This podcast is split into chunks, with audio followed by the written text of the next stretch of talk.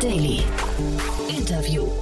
Herzlich willkommen zurück zu Startup Insider Daily. Mein Name ist Jan Thomas und wie vorhin angekündigt, Robert Lasowski ist bei uns zu Gast. Er ist der Co-Gründer von HeyCharge und wir sprechen über den Markt der E-Mobilität. Wir sprechen über eine Finanzierungsrunde in Höhe von 4,7 Millionen Dollar, unter anderem von BMW bzw. dem Finanzierungsarm von BMW. Und äh, ja, wir sprechen über den ganzen Markt, der wirklich gerade am Durchstarten ist und ein, ein Unternehmen, das aus dem Y Combinator kommt, schon ein Patent hat und ja, ich glaube, da auch einen sehr cleveren Ansatz hat. Hört euch das mal an, kommt sofort. Kurz noch der Hinweis vorher auf die Folge nachher. Um 16 Uhr ist bei uns zu Gast Mladen Milicevic. Er ist der CEO und Gründer von Unchained Robotics. Und das ist ein Marktplatz für Roboter. Und zwar für Roboter, die sich an Mittelständler richten und sich schon nach anderthalb bis zwei Jahren amortisieren. Also ist ein ziemlich cooles Modell, muss ich sagen. Und Laden hat mir erzählt, dass viele ihrer Kunden gar nicht wissen, wie einfach es ist, Roboter in den Betrieb aufzunehmen und, und zu integrieren. Also da stecken unglaubliche Automatisierungs- und äh, Effizienzpotenziale. Vielleicht kennt ihr jemanden, der sich für das Thema Automation oder Fertigung interessiert, äh, der sich vielleicht mit dem Gedanken trägt, einen Roboter anzuschaffen im Wert von ein paar hunderttausend Euro. Also für all diese Menschen ist das nachher super interessant, aber ich glaube auch für jeden, der sich in irgendeiner Form für das Thema Roboter interessiert. Also das, wie gesagt, nachher um 16 Uhr und damit genug der Vorrede. Jetzt kommen noch kurz die Verbraucherhinweise und dann kommt Robert Lasowski, der Co-Gründer von HeyCharge. Startup Insider Daily. Interview.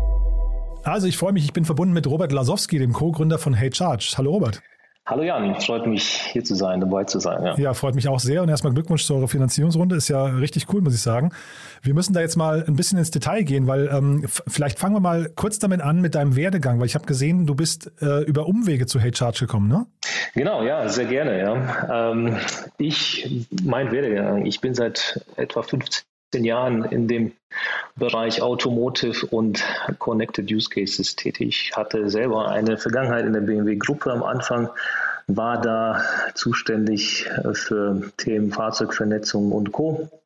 Dann einen Ausflug in die IT-Beratung, dann äh, Innovation in diversen Mobilitätsunternehmen und zum Schluss dann einmal ähm, als CTO bei einem Spin-off von einem Versicherungs- oder Rückversicherungsunternehmen, wo ich dann tatsächlich auch den Gründer Chris KD getroffen habe und wir uns entschieden haben, die Idee gemeinsam äh, in die Marktreife zu bringen. Mhm. Genau. Über, über ein Mentoring habe ich äh, verstanden, ne? Also zumindest habe ich das gelesen, dass du ursprünglich Mentor warst des Unternehmens, ne?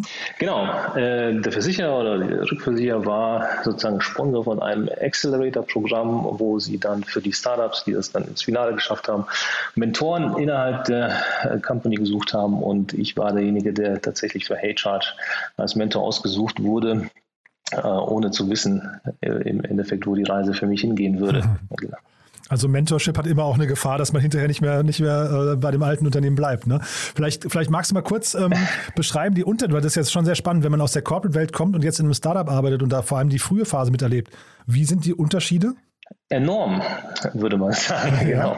Aber ähm, positiv enorm oder würdest du sagen, da, du vermisst auch vieles? Also noch vermisse ich tatsächlich nicht so viel, weil im Endeffekt ist unsere Reise ja noch relativ äh, jung.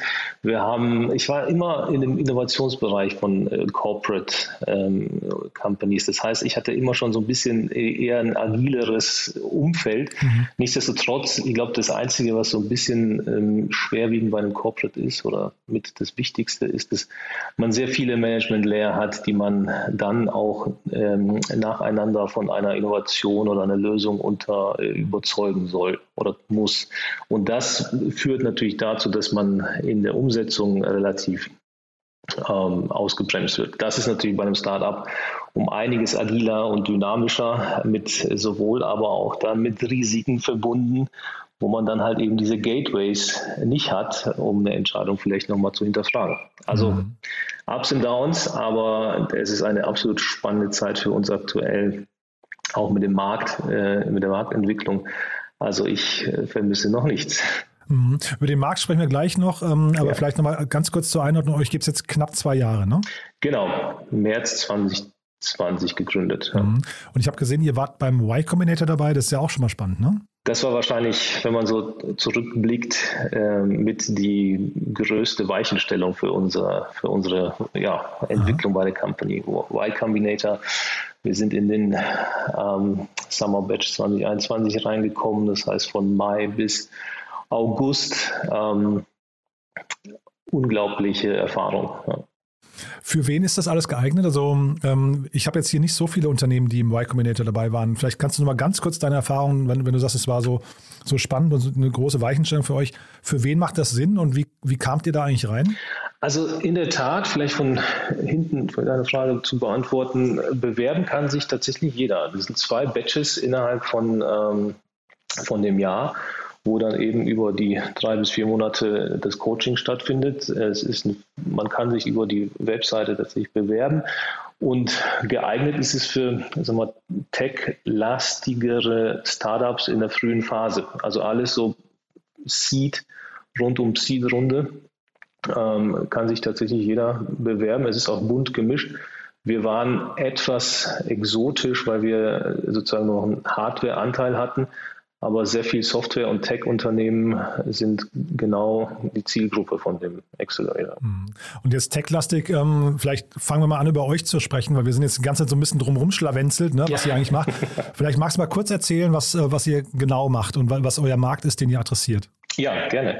Also HeyCharge ist im Bereich Ladeinfrastruktur angesiedelt, wobei wir jetzt nicht der klassische Hersteller von Wallboxen sind, sondern tatsächlich wir verstehen uns auch als äh, Technologieunternehmen. Und zwar wir entwickeln und stellen äh, Kommunikationstechnologie bereit als Plattform größtenteils, die es ermöglicht, Ladeinfrastruktur innerhalb von Gebäuden und da speziell halt eben auch äh, Tiefgaragen skalierbar und kostengünstig auszurollen. Also das heißt, unser Markt und Marktsegment ist alles, was rund um Mehrfamilienhäuser, äh, Bürogebäude und Hotels sich ähm, dreht. Und zwar da eben mit der Herausforderung, dass man intelligente Ladeinfrastruktur innerhalb von Gebäuden bzw. Tiefgaragen ja auch vernetzen muss. Das heißt, man muss die Daten, Verbrauchsdaten eines Nutzers ja immer mit, mit dem Backend sozusagen synchronisieren und dort äh, sozusagen Prozesse, Abrechnungsprozesse zu starten. Das ist heute immer so ein bisschen eine Schwierigkeit, weil die heutigen Ladestellen oder Ladeinfrastruktur immer mit dem Internet verbunden sein muss. Das heißt, man muss nicht, nicht nur ein Netzwerk, ähm, ein Stromnetzwerk aufbauen, sondern auch ein Kommunikationsnetzwerk in den Tiefgaragen. Und das führt halt eben zu Overhead an Aufwänden und Kosten aber auch zum Teil zu einer schlechten User Experience, weil immer mal wieder das Internet dann nicht da ist.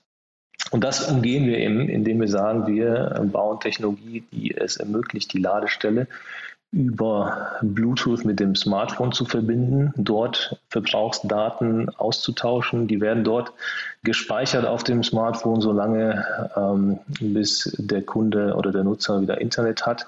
Und wenn man wieder Internet hat, dann wird sich, werden sich die Daten synchronisieren mit der Cloud und können dann eben Prozesse oder Aktionen getriggert werden.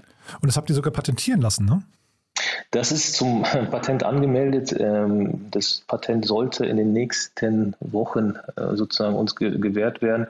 Und ähm, das bringt natürlich eine schöne Basis für uns, ähm, darauf aufzubauen. Ist das dann ein internationales Patent oder ist das nur für Deutschland? Das ist, auf interna ist international ausgelegt. Ja. Und ähm, dieser ganze Markt, über den wir jetzt sprechen, der ist ja total am Boom. Ne? Da gibt es ganz viele verschiedene Startups, die verschiedene Konzepte verfolgen. Mhm. Hast du die Sorge, dass es da irgendwann ein Überangebot geben könnte? Das ist ja das Schöne an so einem jungen Markt. Am, am Anfang interessiert es ganz, ganz wenige. dann ist es ein Überangebot und dann gibt es eine Konsolidierung. Also wir glauben in der Tat, dass aktuell sehr, sehr viele in diesen Markt einsteigen. Wir sind natürlich vorher schon mit einer Nische gestartet und eben halt mit dem Thema Indoor Charging, Mehrfamilien ähm, Charging. Das ist noch nicht so stark besetzt. Ähm, man sieht aber tatsächlich, und auch Studien besagen ja auch, dass über 80 Prozent der Ladetransaktionen äh, in den nächsten Jahren innerhalb von Gebäuden stattfinden sollen. Das heißt, es ist ein unglaublich spannender Markt, aber die Technologie, die heute eingesetzt wird von entweder Startups oder auch ähm, ähm, Betreibern, führt halt eben dazu, dass man sehr schnell auf diese, auf diese Herausforderung Internet stößt. Und somit mhm. sind wir in einem sehr, sehr guten Zeitpunkt in einem äh, sagen wir, wachsenden Markt als mit einzige Anbieter von, von diesen Lösungen. wo wir natürlich darauf hoffen, dass wir dann auch einen, entsprechend einen guten, äh, guten Marktanteil ähm, erreichen können. Wir freuen uns in der Tat auch auf die eine oder andere Konkurrenz, weil das eben auch dann eine gewisse Sichtbarkeit oder Sensibilität für diesen Bereich schafft, sodass wir gemeinsam da auch äh, diese Lösung aufbauen wollen. Ja. Mhm. Jetzt habt ihr eure äh, Seed-Finanzierungsrunde gerade abgeschlossen. 4,7 Millionen Dollar habe ich hier stehen. Ähm, ich glaube, angeführt von BMW, BMW iVentures, ne? aber StatCraft habe ich dabei gesehen, äh, Vireo und First Momentum. Ne? Wie kam es zu mhm. dieser Konstellation? Wie das in so einem typischen äh, Fundraising-Prozess ist, ist es alles unvorhersehbar. Äh, das heißt, im Endeffekt, wir kamen aus dem Y Combinator, da gab es ja den, den sogenannten Demo Day. Nach jedem Batch hat man dann die Möglichkeit, sich den Investoren zu präsentieren super spannend. Man hat genau eine Minute Zeit, ja, und dann macht man die, die, die Follow-ups entsprechend.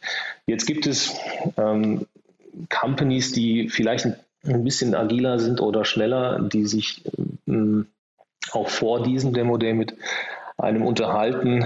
Die sind vielleicht aber auch noch nicht so, ähm, hatten noch, haben noch nicht so einen großen Fund. Das heißt, wir hatten dann mit dem einen oder anderen VC, zum Beispiel First Momentum war tatsächlich unser erster VC ähm, mhm. in, in dem Prozess ähm, mit denen gestartet, super spannendes Team, ähm, hatten natürlich aber kleinere Tickets und so hat man das dann weiter ja, verhandelt und ähm, sich ausgetauscht, bis dann BMW iVentures uns äh, mit uns in Kontakt getreten ist und ähm, unser erste große, den, den, großen Teil der Runde ähm, finanziert hat.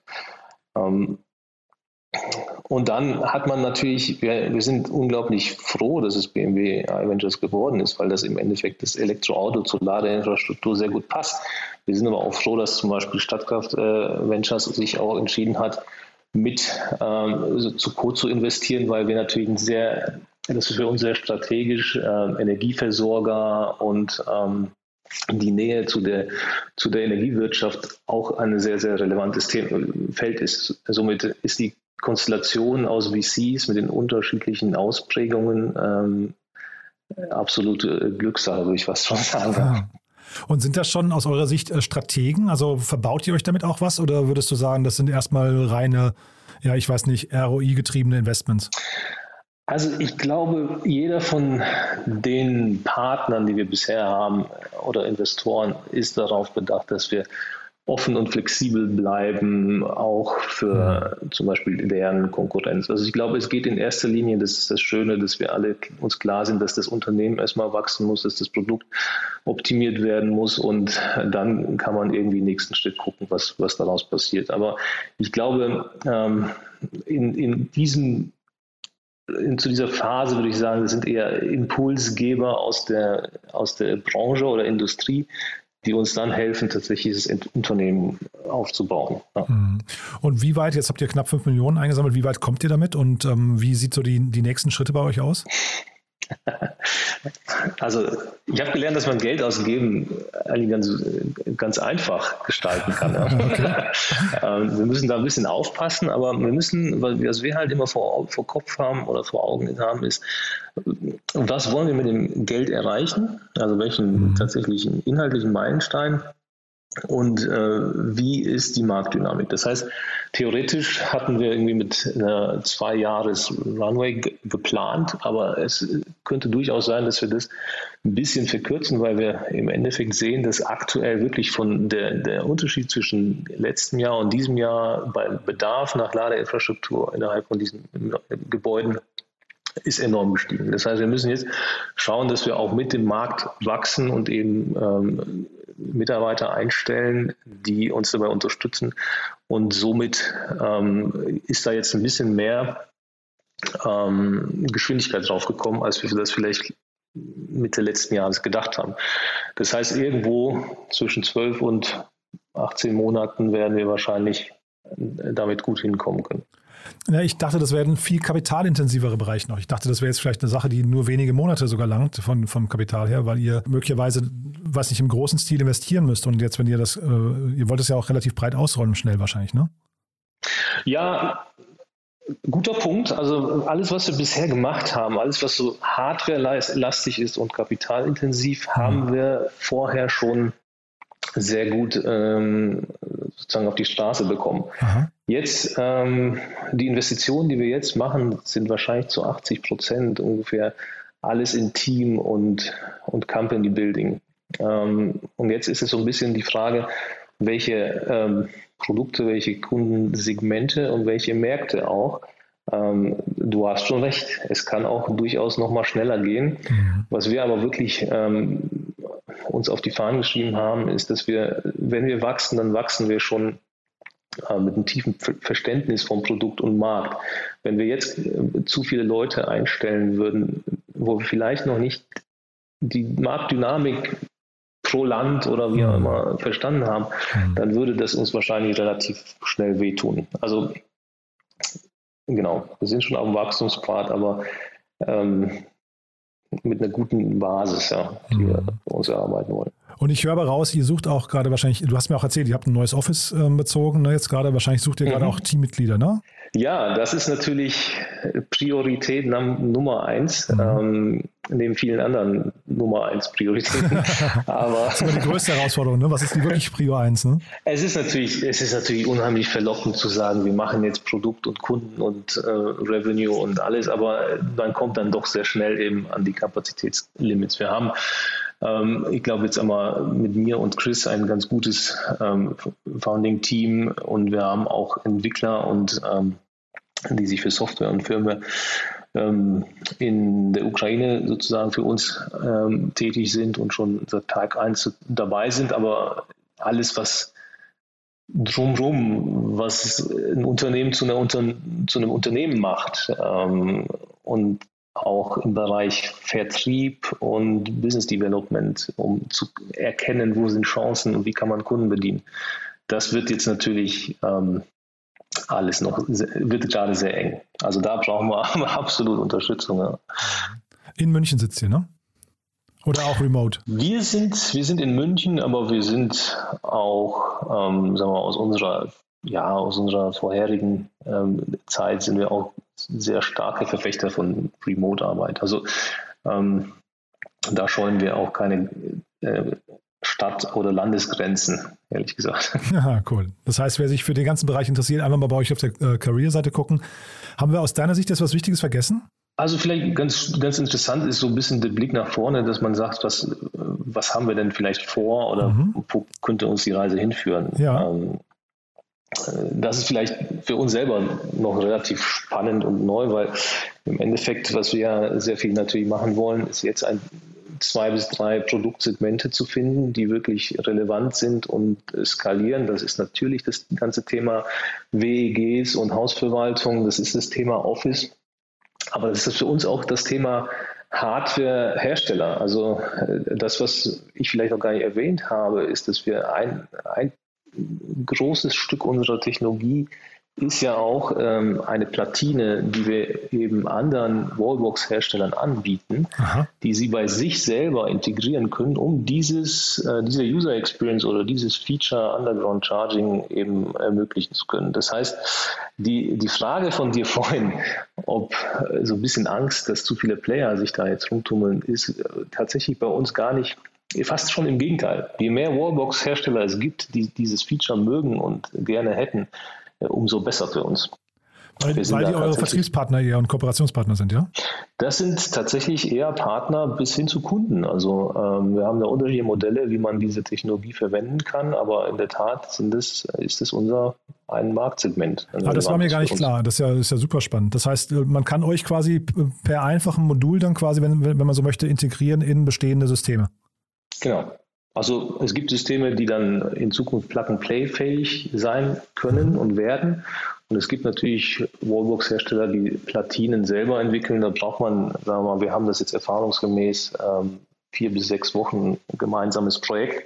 Und dann hat man das die Möglichkeit in der eigenen Wallbox zu, zu betreiben. Ja. Mhm. Das heißt aber wiederum, wenn jemand mit einem ähnlichen Modell käme wie ihr, das ist vielleicht sogar ein Winner-Takes-it-all-Markt, ne? weil da hinterher möglicherweise die bessere Technologie und der bessere Vertrieb gewinnen. Ne? Wir versuchen uns noch an dieses Patent äh, mhm. nochmal zu hängen. Das heißt, wir haben natürlich schon uns versucht abzusichern, dass man das nicht so ein, einfach kopieren kann. Auf der anderen Seite, wenn man die Marktdynamik betrachtet, ähm, passiert sozusagen ja, die Penetration, ähm, Rollout-Skalierung in den nächsten zwei bis drei Jahren. Wir haben jetzt relativ intensiv zwei Jahre an diesem Produkt gearbeitet. Das heißt, mhm. ähm, da wird uns auch so ein bisschen Timing und Entwicklungszeit hoffentlich helfen. Aber ähm, ich denke, es wird sich wahrscheinlich in diesem Gebiet wird es irgendwie zwei, drei Player geben, die sich dann den Markt teilen. Ne? Ja, und das Thema Patent ist natürlich interessant, ähm, aber man möchte ja irgendwie auf der anderen Seite auch keinen Patentstreit irgendwie führen müssen. Ne? Also ja. das sind ja ewige Prozesse, die möglicherweise auch, weiß nicht, eure Firma erstmal an den Rande, an den Rande des Ruins bringen können. Ne? Genau, und im Endeffekt ist es ja so, dass wir sagen, Patent ist wirklich die Basis, aber ja. den Markt äh, und den Erfolg entscheidet das Produkt im genau. Endeffekt. Produkt und, und Geschwindigkeit. Und darauf wollen wir auch setzen und darauf äh, versuchen wir uns auch zu fokussieren und sehen da wirklich sehr, sehr, sehr positive Rückmeldungen und ähm, wir freuen uns natürlich, wenn wir, wenn wir sehen, dass wir damit beitragen können, dass diese Ladeinfrastruktur oder auch Elektromobilität ein Erfolg wird. Und ähm, das ist natürlich die andere Seite der Medaille, ja. Aber wenn ihr jetzt in Deutschland seid, der deutsche Markt hinkt ja im Elektromarkt noch ein bisschen hinterher. Ne? Müsst ihr nicht eigentlich vielleicht eher in den USA oder in China irgendwie äh, euer Vertrieb beginnen? Spannende Frage. Und wir sind ja, wir haben ja unsere Ohren jetzt wirklich tatsächlich fast in jedem Markt, also zumindest auch irgendwie, dass man das gruppiert. Und es stellt sich heraus, dass von also Thema Ladeinfrastruktur ist, ist Deutschland und Europa führend. Ah, okay. ähm, würde man vielleicht gar nicht erwarten, nee. weil natürlich irgendwie Innovationen wie Tesla und so aus Amerika kommen äh, und Batterien aus China. Aber in der Tat ist es bei uns ja auch das Thema, ähm, wie sieht die Demografie auf? Also das heißt im Endeffekt, in den USA gibt es sehr, sehr viele, sehr viel Fläche und sehr viel äh, Häuser. Diese Häuser brauchen gar nicht so intelligente Ladeinfrastruktur wie zum Beispiel ähm, eine Großstadt wie München oder Berlin, wo es halt sehr viele Apartments gibt mit, mit ähm, mehreren Teilnehmern. Also das heißt, äh, für uns ist Europa auf jeden Fall und gerade Deutschland ein sehr, sehr spannender Markt, der, der für aus unserer Sicht sogar schon fast führend ist. Ja, ja super. Und neben den Nordics, die natürlich noch viel, viel schneller oder früher angefangen haben. Startup Insider Daily. One more thing. Präsentiert von OMR Reviews Finde die richtige Software für dein Business. Super, Robert. Also wirklich sehr spannend, was ihr macht. Ich freue mich auf eine Fortsetzung, aber du weißt, wir haben als letzte Frage immer noch, wir haben eine tolle Kooperation mit OMR Reviews und fragen deswegen alle unsere Gäste nochmal nach ihrem Geheimtipp, nach ihrem Lieblingstool. Und da bin ich gespannt, was du mitgebracht hast. Ja, sehr gut. Finde ich eine gute Idee. Spannend. Ähm, ich Tools sind natürlich eines der wichtigsten Dinge, die jetzt irgendwie so ein äh, Startup ein bisschen effizienter machen. Aber das, was ich wirklich zu schätzen und lieben gelernt habe, ist ein Tool namens Motion. Also usemotion.com, das Tool ermöglicht einem im Endeffekt seinen Kalender relativ intelligent und effizient zu managen. Das heißt, da werden Tasks generiert, ähm, es wird zurückgerechnet, wenn ein Milestone erfüllt sein muss, wann denn eine Aufgabe tatsächlich dann auch erledigt sein muss. Das wird dann im Kalender geblockt und man kann natürlich äh, Links, Buchungslinks für den eigenen Kalender freigeben. Das hat uns enorm geholfen, ähm, die gewisse Flexibilität in der Tagesdynamik umzusetzen, aber auch dann auf den Punkt zu delivern. Also kann ich nur empfehlen. Ja. Das Segment One More Thing wurde präsentiert von OMR Reviews. Vergleiche Business Software mit Hilfe von tausenden echten Nutzerbewertungen. Alle weiteren Informationen auf omr.com/reviews.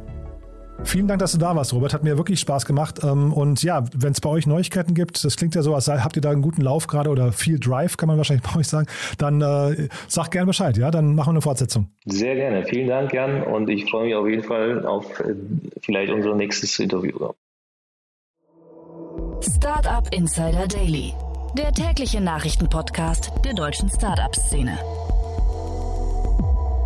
So, das war Dr. Robert Lasowski, der Co-Gründer von HateCharge und damit sind wir durch für heute Mittag. Aber nicht vergessen, nachher um 16 Uhr geht es weiter mit Mladen Milicevic, dem Gründer und CEO von Unchained Robotics. Da sprechen wir über den Robotermarkt. Und ja, wie immer gilt, wenn ihr jemanden kennen solltet, dem oder der gefallen könnte, was wir hier tun, die das interessieren könnten, dann bitte einfach weiterempfehlen. Nicht vergessen, diesen Podcast zu abonnieren, dann verpasst ihr auch nichts. Und ansonsten, ja, wie gesagt, nicht verpassen, nachher um 16 Uhr reinzuschalten. Und falls wir uns nicht mehr hören sollten, dann euch schon mal einen wunderschönen Tag und aller spätestens bis morgen. Ciao, ciao.